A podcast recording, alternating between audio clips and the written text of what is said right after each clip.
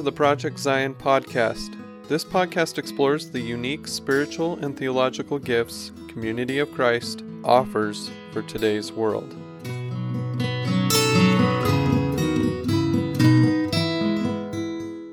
Hello and welcome to the Project Zion podcast. I'm your host, Carla Long, and today you're listening to Percolating on Faith. And I'm back here with Charmaine and Tony Chvala-Smith, two of my favorite people on the planet.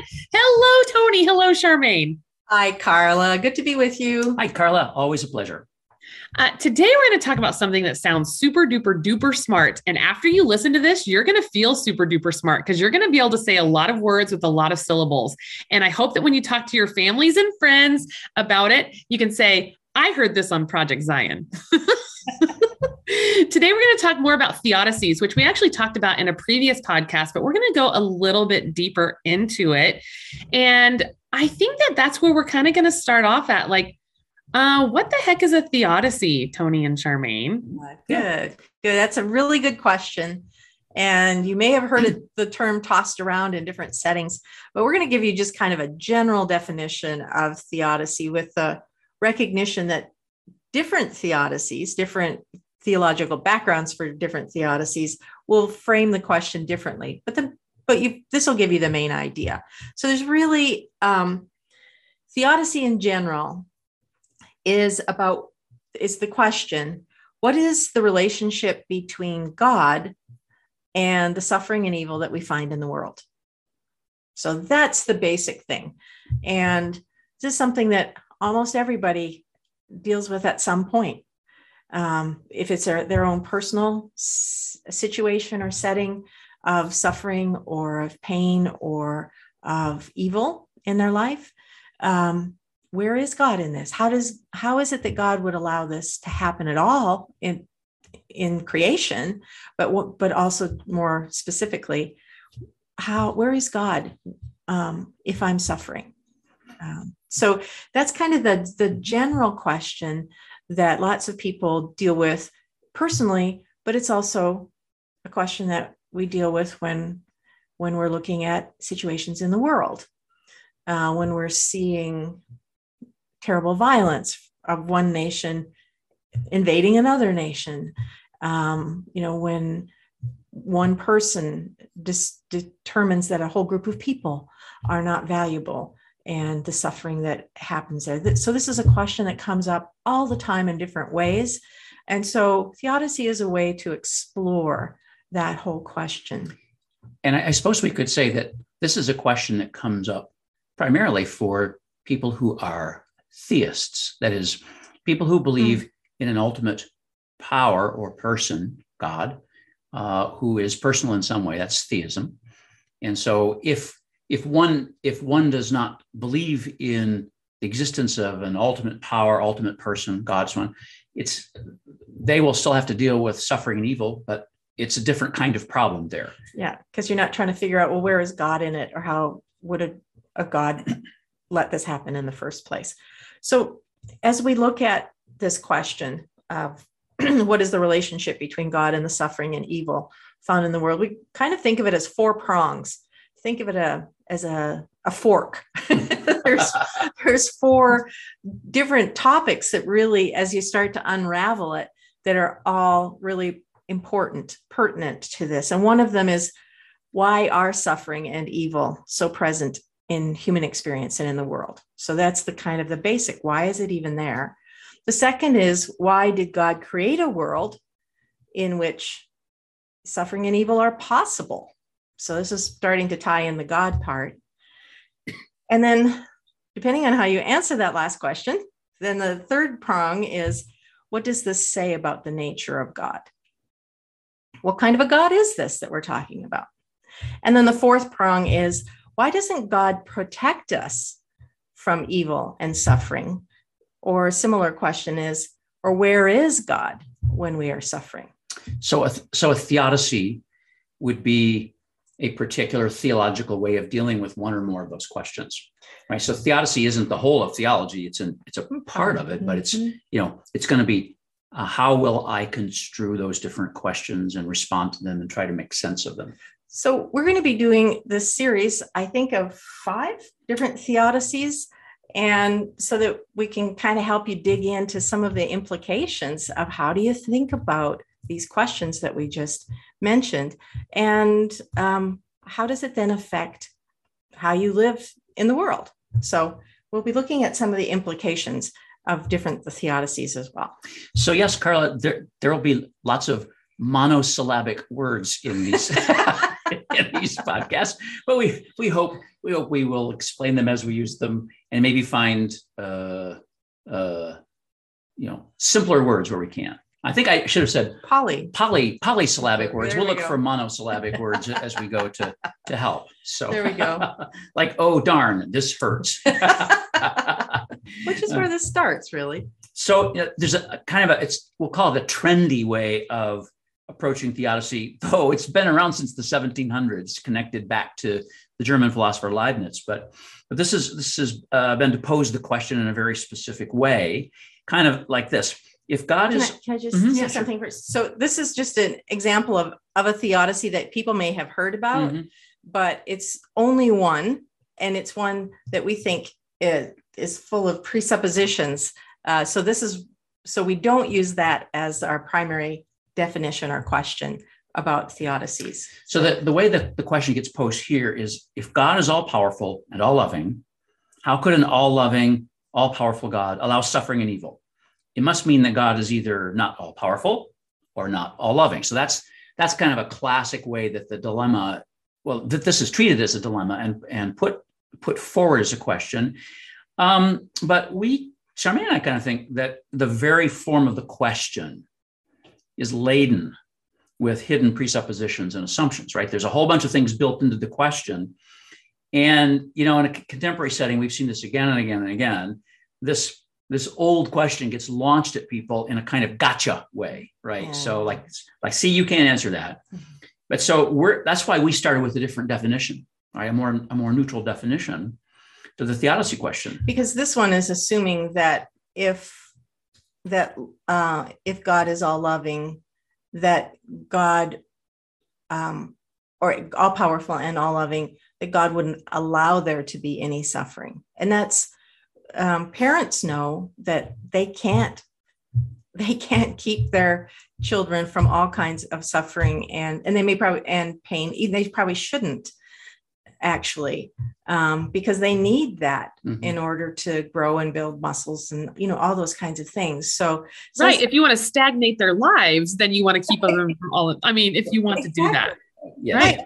i mean even the the body's growing it you know there's pain there's grow there's growing pains uh, for children and so anyhow so that's one of the presuppositions in that definition is that um, if god really loved us and was powerful enough god wouldn't let us suffer. And, and also another, shouldn't let us suffer. Yeah, and another theological assumption that's built into the way that question is framed when it's when it's framed like that is that when we use language for God like power and love, it means exactly for God, but it means for human beings, which is a mistake.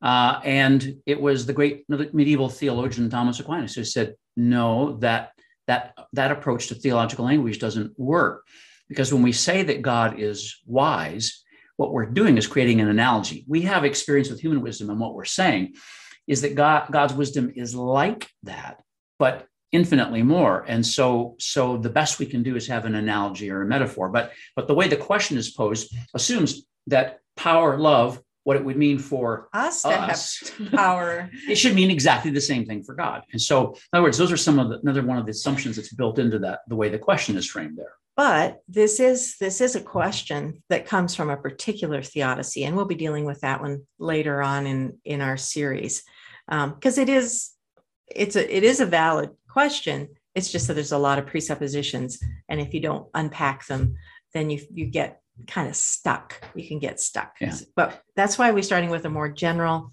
um, definition of um, what is the relationship between God and the suffering and evil that we find in the world or that finds us? And and so and so the first off for the first first one we're going to do is we're going to focus on one that's sometimes called the Irenaean theodicy, or the, sometimes it's called the person-making theodicy. And let me just say that the, the Bible, as a library of books, both Old and New Testament, has different ways of dealing with this question, but there's nothing in the Bible that's like a fully worked out theodicy. And, and so the, the Bible gives different sorts of fragments and pieces and, and questions, and there's arguments in the Bible about the nature of this. No, no final answer. Um, and so theologians over the centuries who have had to deal with the question as we've we've framed it, they in their settings for whatever reasons have had to try and figure out all right how will i use scripture tradition experience and reason to to give some sort of tentative answer to this? And so the first one we're going to do is called the irenaean and it's called that because it's named after a man named irenaeus. So irenaeus lived in the second century this is one of those um, polysyllabic words I'm really excited to say. Every time I say Irenaean, I think I feel really smart when I say that. I just want you to know. And also, you just went right over Leibniz. I mean, he's the father of calculus. Him and Newton are the father of calculus. Of course, I'm excited about him. Continue. That's all I needed to say. I, I didn't know that he's the he's one of the fathers of calculus. Yeah, he came up with it at the same time as Newton did. Newton is yeah, and so they came up with this exact same time in like different places. Well, no wonder he was interested in suffering because he created forms of math that make people suffer. So, an excellent point. Excellent point. Okay, please continue on with Irenaean theodicies. By the way, Irenaeus is it's a Greek name and it means something like peaceful one. So, so that's you would even know more about that that name now, Carlos. So, so um, Irenaeus lived in the second century. He was a bishop in the Christian church in southern France, which was called Gaul. And when I say bishop, second century church, do not think about buildings, structures, people in robes, and so on. That's just not yet. He's he's the overseer of the Christian communities that are in, in southern France. And his his context really shapes what he sees in terms of how, how he tries to interpret this, this question of where's where's God in the midst of suffering and evil. And one of the things I think that's helpful is um, you know, first of all, to say the church is not even a hundred years old. well when he's born, uh, Irenaeus. Yeah, it's not even 130, so the church is not even really a hundred, just about a hundred years old. Mhm. So it's still um, it's still forming some of its first theologies, and you know, Irenaeus never wrote a theodicy, but uh, different people have taken some of the things from his writings and kind of used those as building blocks Mhm. to build um, to to try to describe these insights that Irenaeus had about uh, God's relationship to suffering and evil. And uh, so, one of the people in today's 20th century. 20th is, yeah. century, yeah, um, is John Hick, who took the Irenaean theodicy and really created something that fit well in his time in some situations and created a theodicy. So I just wanted to, to put that out there. 1st you know, this is happening. Irenaeus is very early in the church Mhm. and he's writing down, he's having to deal with all kinds of um, little fires he's having to put out and develop language to help these brand new Christians understand what it what is this what are we saying about this God? What are we saying about Jesus? And how does it uh, affect how we understand our, our suffering and pain? But um, he's also having to deal with particular other religious ideas in that time. And so that's where Tony's going to go. Sorry, Yeah. I, I just wanted to give No, that background before you went into his background. so what what prompts him to think about this this issue is he's got two crises he's dealing with right the one crisis is a crisis of persecution so uh, the roman empire in gaul began you know, locally at least in gaul began a really harsh repression of christians there are we have actually martyr stories from that and, and what the romans did to christians is absolutely abysmally horrible so there's a lot of brutal suffering among people in his congregations. So that's one part of the crisis he's having to deal with. And of course, if you're if you're a if you're a Gentile who's just signed up for this new religion that's built around Jesus, Jesus the the peace the peacemaker, and you're being put on a rack and brutally tortured, you're kind of wondering, all right, so what did I sign up for Why, here? why am I doing this? What kind of God is this? Yeah. I So that think was- my mom would be very mad at me if I signed up for that. My mom would be like, "You're getting out of that, honey. You're getting out." exactly. So that's he's got that to deal with. But then he has an internal crisis in the church that's caused by the presence of a widespread philosophy that takes different forms, but the philosophy is called Gnosticism. And Gnostic, Gnostic ideas focused around something like an answer to the problem of suffering. And the Gnostic answer to the problem of suffering is that, well, the material universe is a mistake, right? It's bad. Yeah, physic, physicality, Our bodies. yeah, flesh, blood, bodies, all that. That's that's a mistake. That was not created by a good deity. That was created by a bad deity, right? And so we're we're stuck in this cosmic mistake. And what the what the Gnostics then said is the the solution to the problem of suffering is not here. The solu- solution to the problem of suffering is that you you have to you have to learn the right stuff, get the right knowledge, and that will set free the real you, the real spiritual you, and that will get you ready to. Uh, it's, it's like an escape plan from this physical world, and and at death, in some Gnostic systems, but already other Gnostic systems in this life, your inner spirit already experiences a kind of unification with this this other realm, and that frees you from this physical realm, which is a, co- a cosmic mud hole, Carla. Right. So, so it really makes this sharp distinction between the spiritual or the head knowledge kinds of things, special knowledge, and our physical bodies and our responsibility to each other and the world. It's that's all bad. We don't really need to worry about those things, only about these right ideas.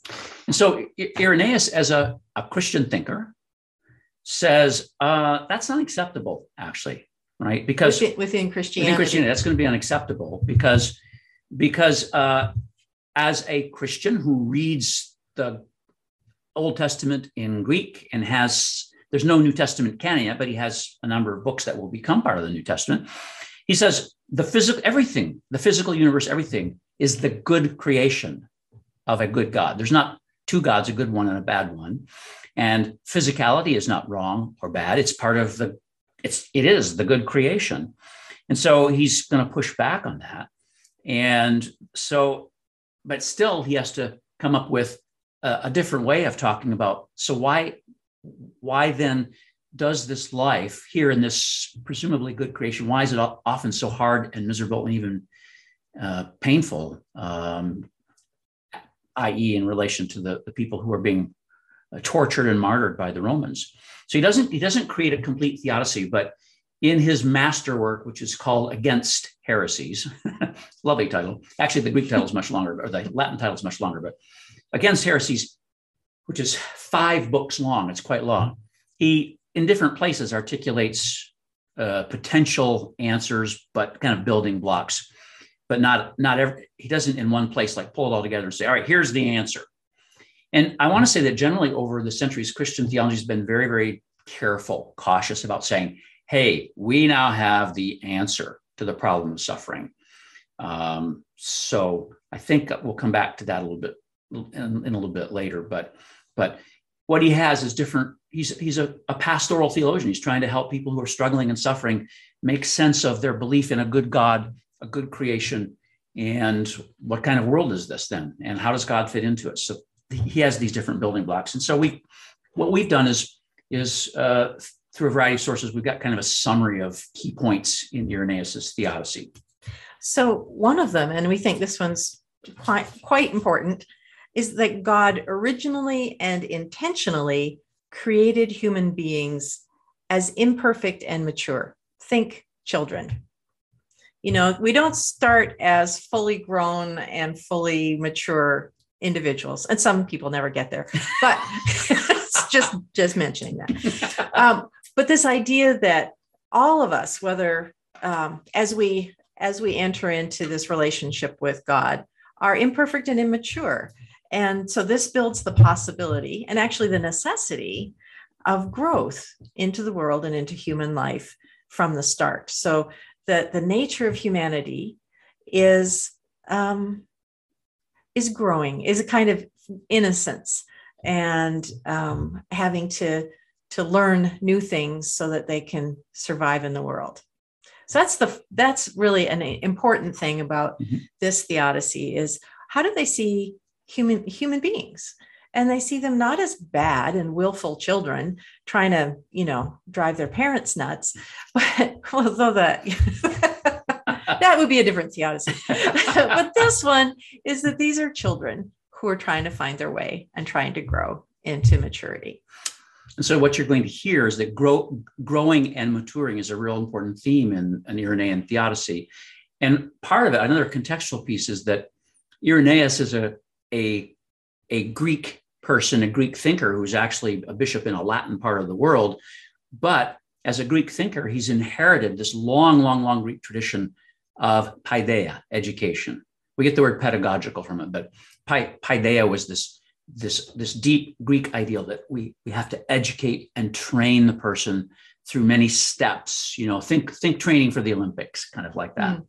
So the, sec- the next point then in uh, an Irenaean theodicy is that Adam and Eve. And now let me pause here.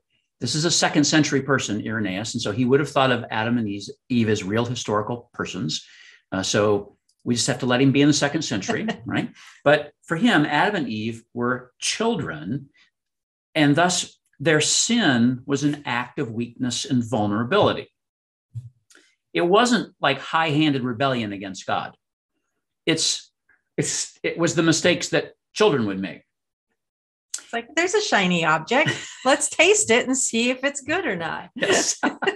so, um, so it, I think it's really important to note that Irenaeus didn't disregard the idea of sin at all, but he didn't interpret Adam and Eve's sin as a fall in the sense that you know it infected everything with kind of like a virus of universal guilt.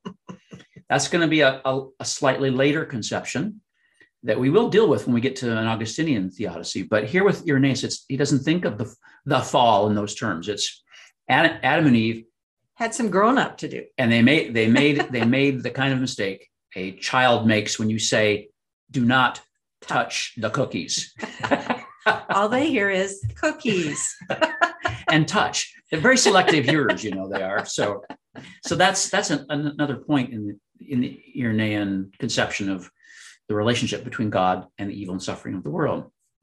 And so, therefore, the purpose of life is that finite, immature creatures learn to participate in their own gradual moral and spiritual growth. So it's learning. It's kind of we're learning as we seek God, um, and we and what we're learning is what's morally good, what's good for relationships, uh, what's good for the world, and we also learn how to avoid evil or bad choices. So it's kind of the, that's the purpose of life is to be in this ongoing um, growth uh, trajectory. Mm-hmm. Yeah. So this is that educational feel to it all, you know. So the next point then would be that for in an Irenaean theodicy, what's what's needed in order to grow morally and spiritually is an environment in which there's the possibility of choosing between good and evil. Right? There has to be real possibilities there. Otherwise, there's no learning that's going to take and place. There's not any real choosing either. People don't have to exercise their thought processes in choosing if there isn't both Right. good and and evil choices. Right. So if if if uh, eating if eating fifty brownies at once never did anything to me, I would never learn that it wasn't isn't good to eat fifty brownies at once. Right. So, but that's not the universe we live in, and so for for an Irenaean theodicy, um, because God's end goal is that finite creatures learn to freely choose growth uh, towards towards moral perfection in relationship to God. But well, God is justified in creating a good but imperfect world. Right? So It's- you can't blame God because they're suffering. God, like, God, yeah. that was necessary. God has created a world that's ideal to, to create moral growth in people.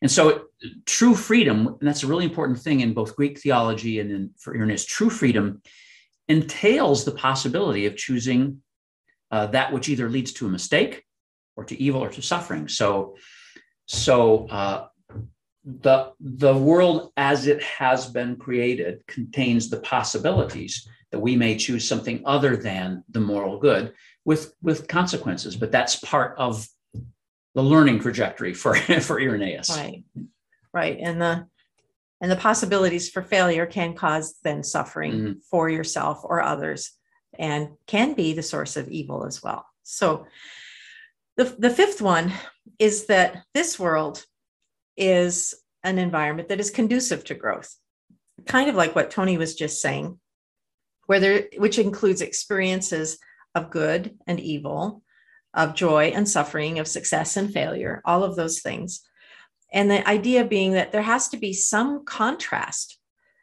in order for people, as finite creatures, to learn to recognize what's a better what's a better thing and what's a worse thing.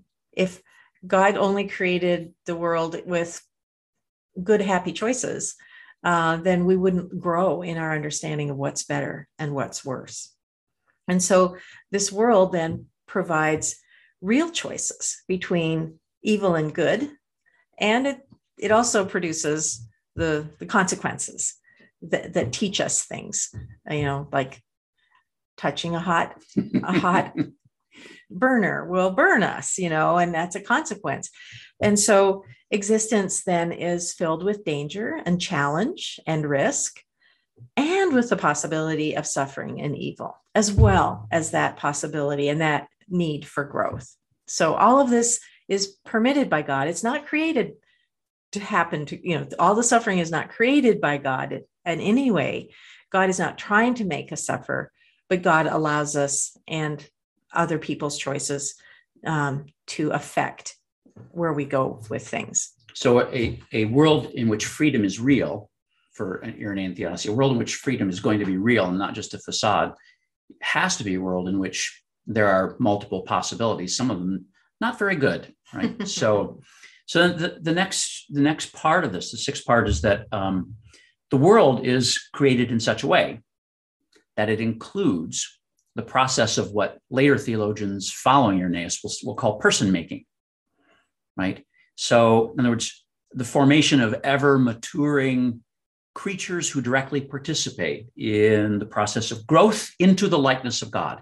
So, Irenaeus is trying to interpret the book of Genesis about created in the image and likeness of God.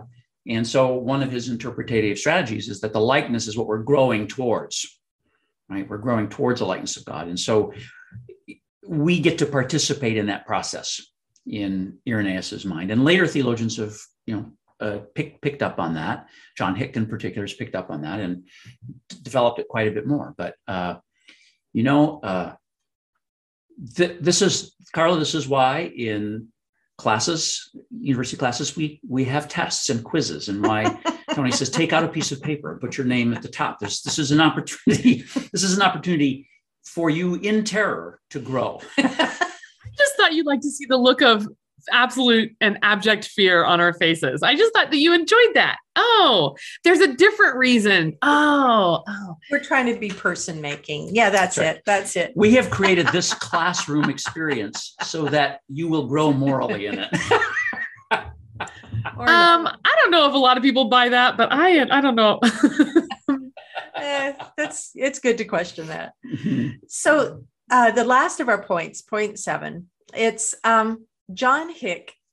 So he's the one who developed and expanded this Iren- Irenaean theo- theodicy and kind of gave it some relevance in the 20th century and 21st century by saying that only, uh, and I think this is important, only if all free creatures eventually come to that moral perfection that is the image of God would God be justified in creating a world with the possibilities of suffering and evil? And so I don't know. I, I was reading it because I wanted to get all the words right, but there's this implication that what God is wanting is for all creation to come into this ongoing relationship with God and growing into the likeness of God, all of creation. And that that's for Hick, at least, Mhm. um, the primary justification for why God would allow suffering and evil is, um, and with that, there is then this um, emphasis need for a focus on eternal life. So it's obvious to anyone who's noticing that um, some bad people don't get very good in this life. Some of them only seem to get more and more awful. Oh, yeah. And yeah. some some good people who are trying to grow in their relationship with God get a certain place, but it may be evil or suffering may shorten their life or may make it mm-hmm. very, very difficult for them to keep growing. And so there's this sense that there has to be an afterlife in order for this continual growing to, to happen.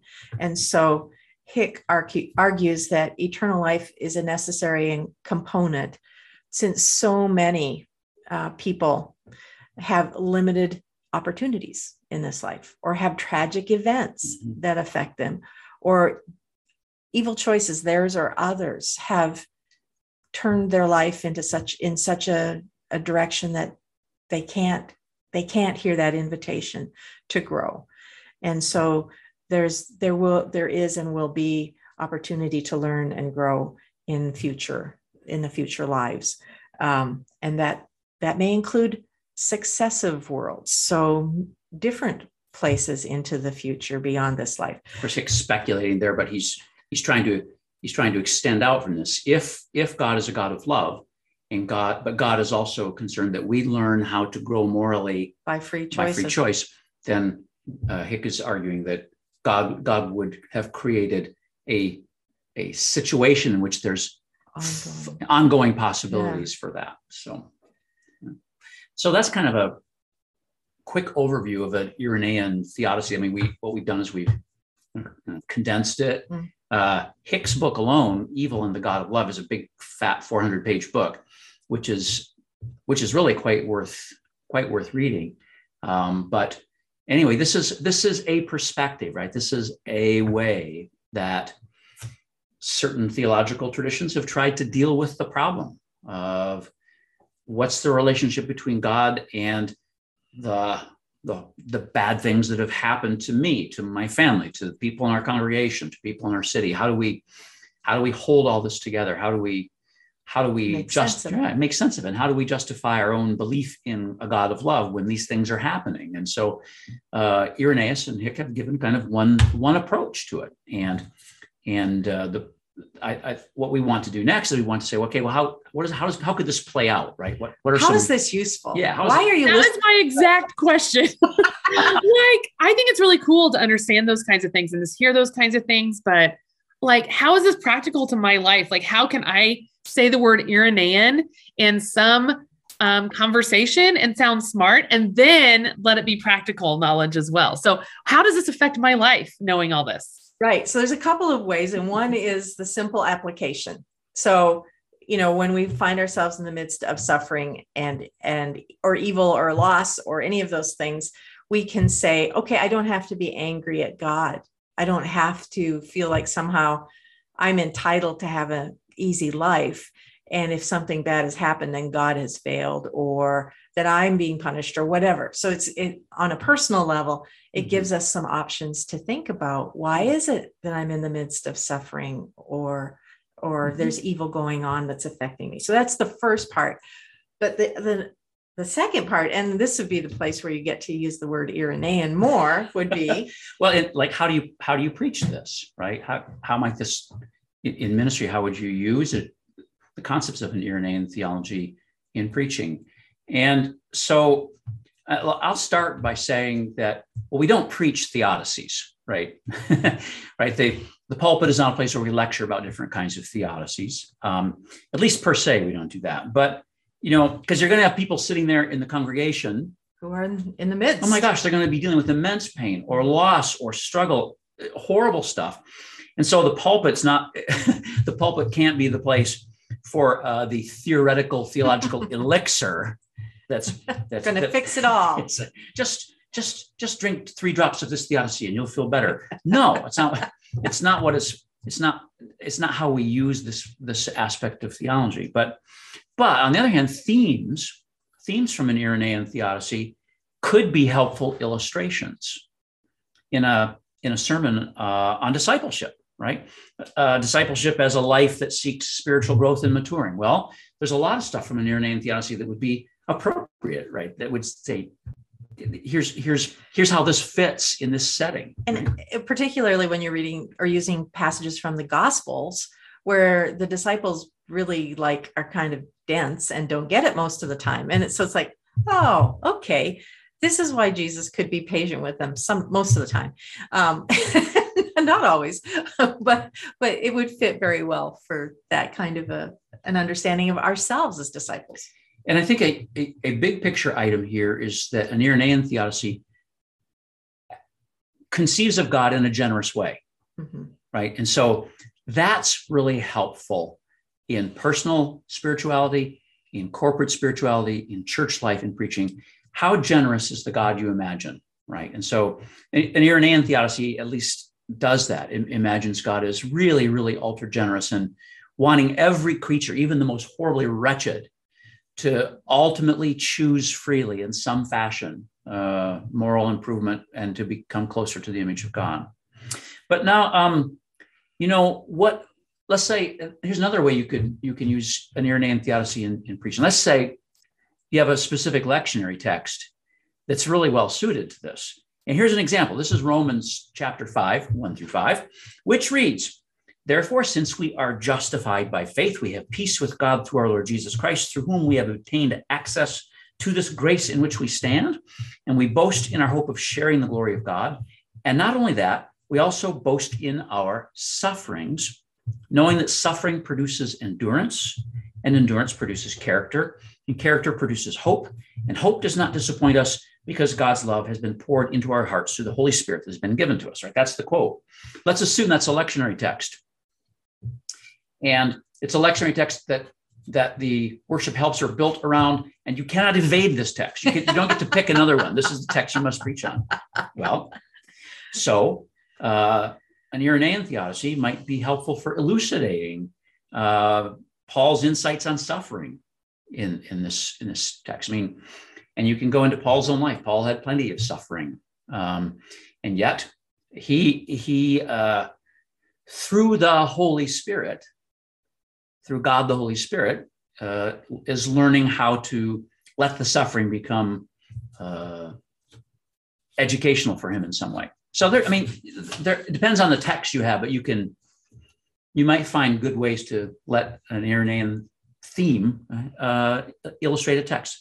Um, also, a theme from this theodicy might illuminate some aspect of your own experience of suffering, whatever that is.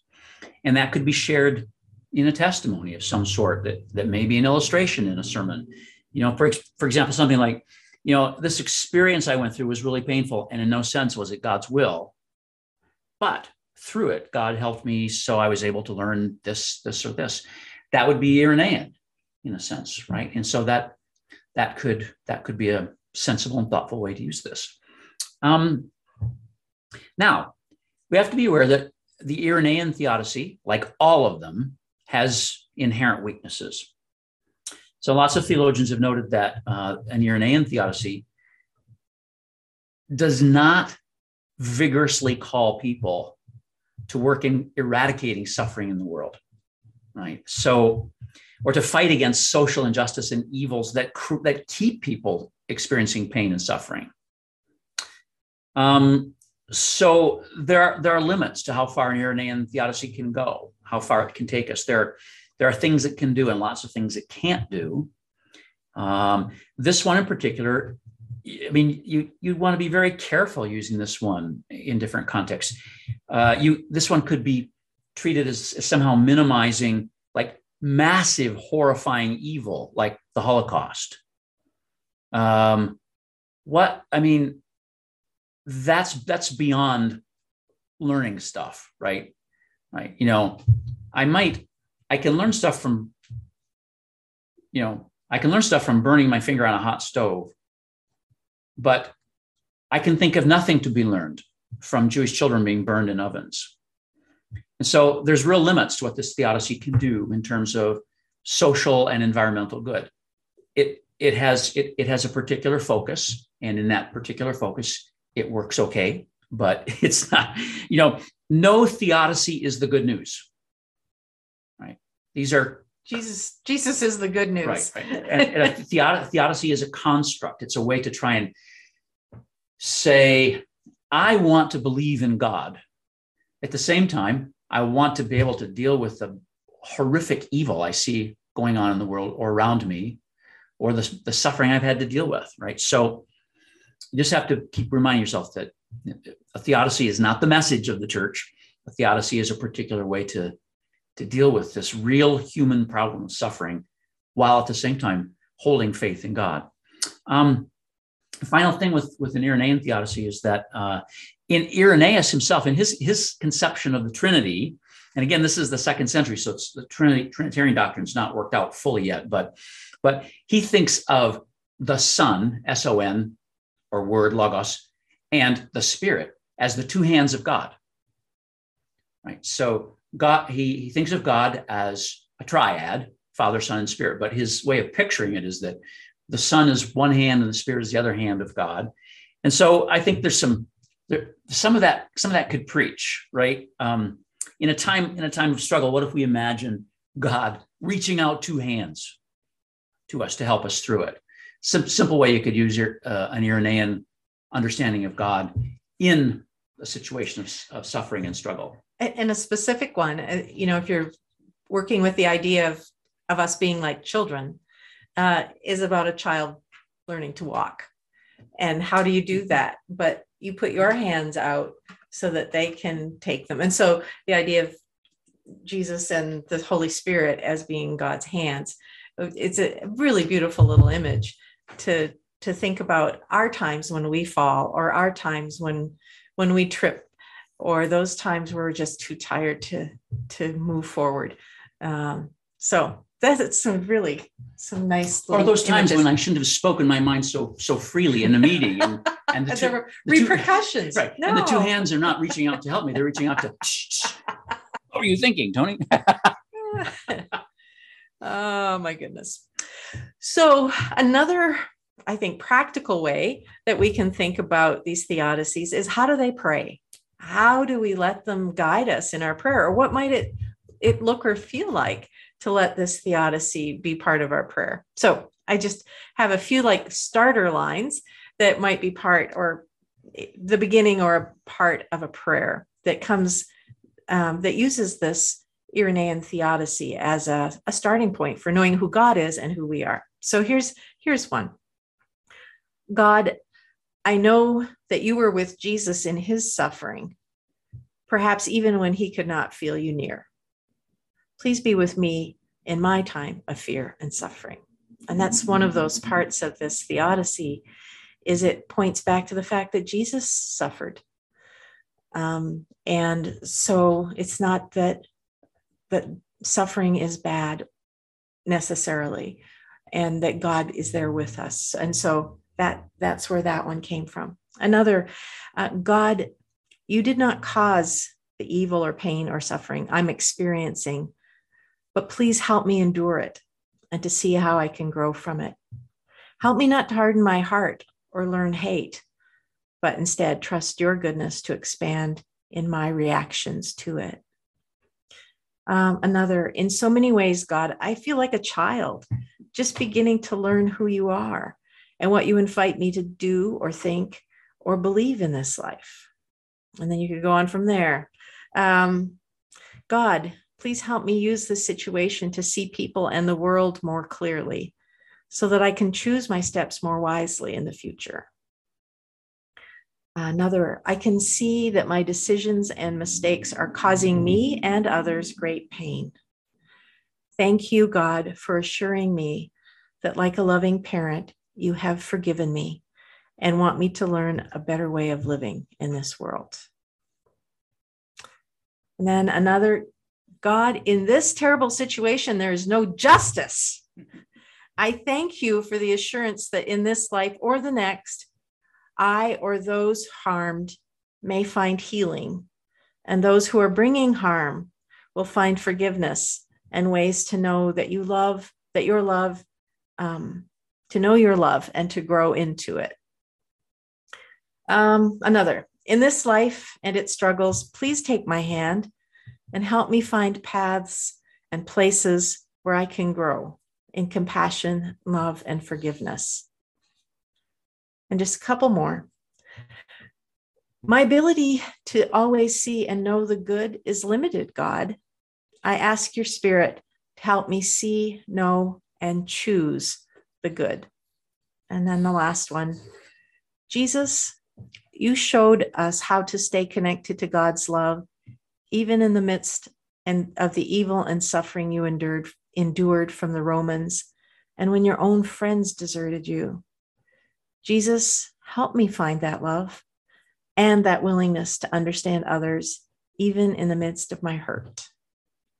So, different ways that this theodicy might shape how we pray. And I think it's really important for us to be able to say we we we we want theology at its best ought to be able to help us to preach, to pray, and to live the life of discipleship, uh, to give us tools for that. So we will do that with each of the theodicies we cover, just to see see where it could take us in preaching, see where it can take us in praying in and, positive ways. In positive ways. so I have a question that um, I don't know if it's a great question or not a great question, but you know, I grew up uh, on a 40 acre farm in Kansas, and I had amazing parents, and amazing life. I got to run all around and do whatever I wanted to on our acre worth of land. And I had a really, really great childhood and a really great adulthood so far. Hopefully, that's going to continue. And sometimes I feel really far removed from what you're talking about, the suffering that you're talking about, because I I don't think I've ever suffered. I mean, I, I, have had hard times. Everyone has hard times. There's no doubt. And I'm sure that people that I know who have lived a life that I've lived have all have definitely suffered. I know that that happens. But sometimes I just feel so far removed from that. you know, like I don't think I understand actually what suffering is. You know, I, so I don't know if there's a question in that or not a question in that, but no, I think I think it there's so many implications for that because it's pretty easy in our culture and probably all cultures where there are some people um, who, because of their heritage or the color of their skin or their socioeconomic uh, status within the culture, are have less suffering. Um, and unfortunately, those who have not had deep suffering can feel superior and can buy into that uh, theology that well, if you're good with God, then your life should be comfortable.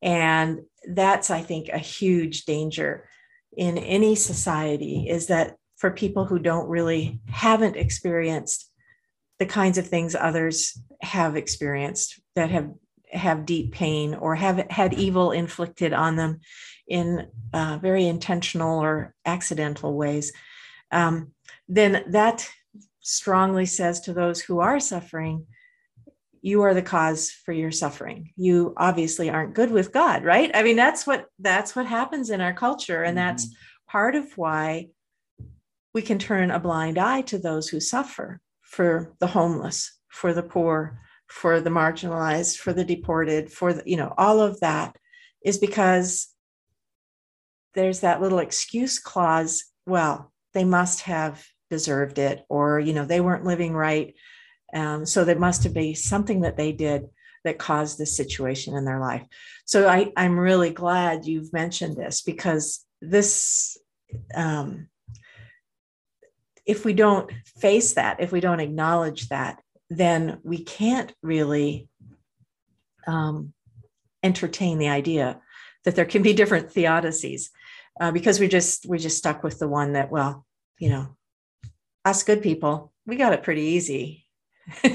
And you you bad people ha- haven't. And so that's that's actually a really good reason to be able to look at theodicies yeah. is to start to dismantle that and to say well the reason some people have suffering and some doesn't some don't isn't because god likes some people more than others or god is judging some people and not others so it's really really important but it's also really important that we make ourselves vulnerable and mm-hmm. and aware of the suffering that is perhaps right next door. You know, whether it's um, generational um, abuse that's been that's been passed on from generation to generation of whatever kind. Um, you know, whether it's it's poverty that you can't see, whether it's substance addictions that um, people aren't aware of, but that cause all kinds of suffering physically and relationally, and that bring people to these places of complete despair.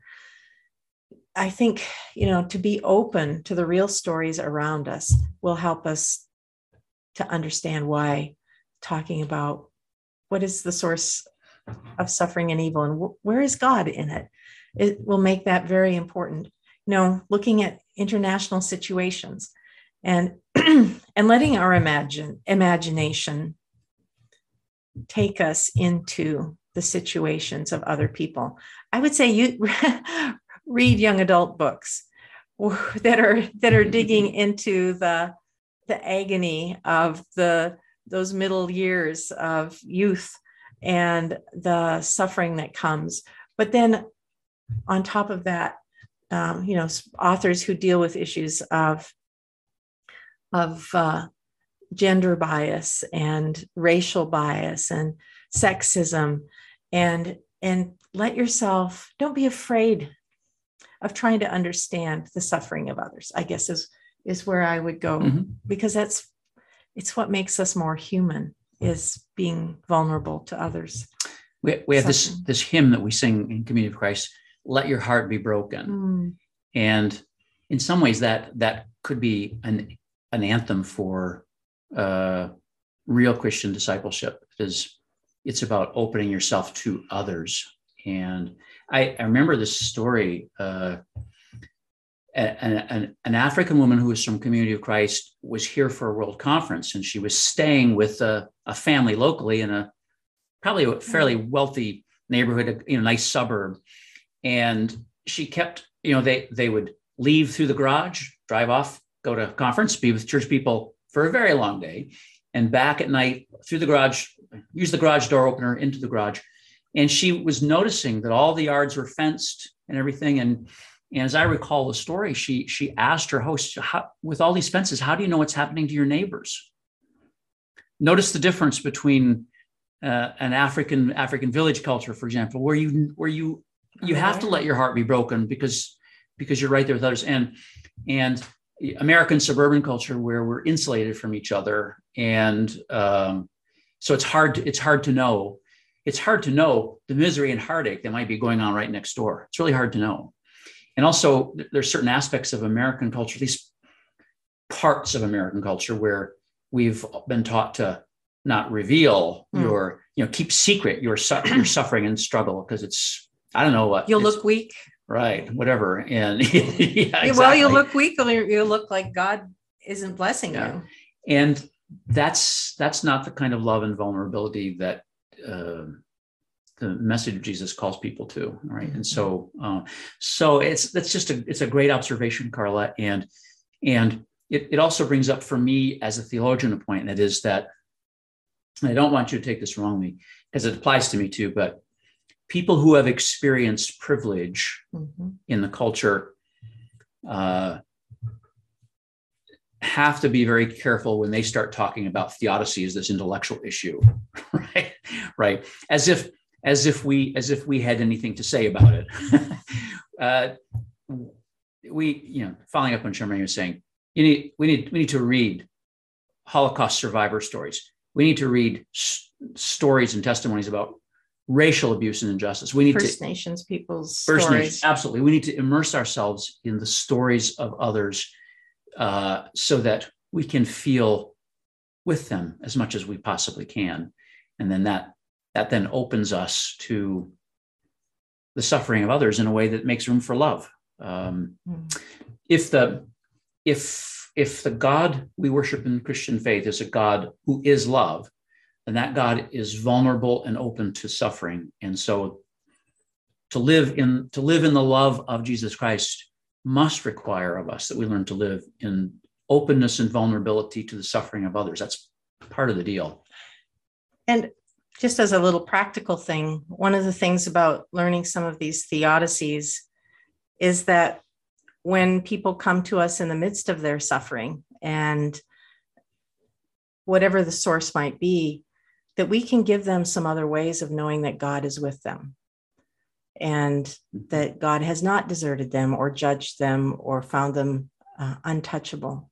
And so, in a in a very real way, we have some words and some constructs that allow us to say, you know, Jesus suffered.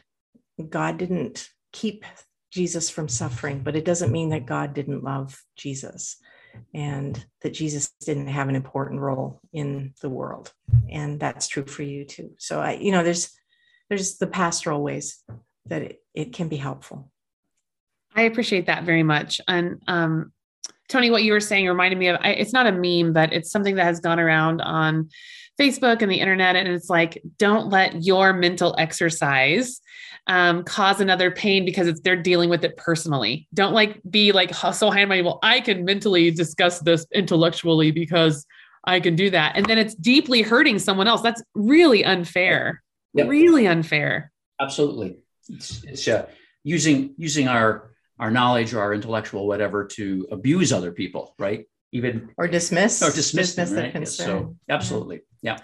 Uh, well, I am so grateful. Thank you so much for this um, podcast, and I'm looking forward to the next couple of podcasts when we talk more about suffering. is, that weird, is that a weird thing to say? Really looking forward to talking about, to talk more about suffering. and now, and now, Carla, you can say the word Irenaean in public, and people will not say to you, "You should probably see a doctor about that." Uh, yeah, I, I feel like I have this Irenaean on me. um, I'm going to close us tonight today with our podcast. I just looked up this hymn, "Let Your Heart Be Broken." I'm going to read the last verse. It's a good last verse. Cool. Let your heart be tender and your vision clear. See the world as God sees. Serve all far and near. Let your heart be broken by another's pain. Share your rich resources. Give and give again. Now, the, the last rhyme wasn't great, but it, it I, I'm really glad you brought that up, Tony, because like I'm going to remember a lot of what you said, but you know, when I think about let your heart be broken, that's an Irenaean theodicy. I like it a lot. Cool. Well, thank you so much. I really appreciate it. Thank you. And we will talk again soon.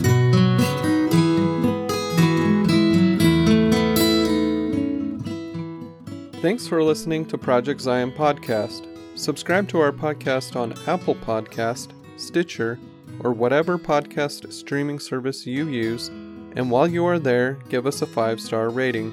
Project Zion Podcast is sponsored by Latter day Seeker Ministries of Community of Christ. The views and opinions expressed in this episode are of those speaking and do not necessarily reflect the official policy or position of Latter day Seeker Ministries or Community of Christ. The music has been graciously provided by Dave Hines.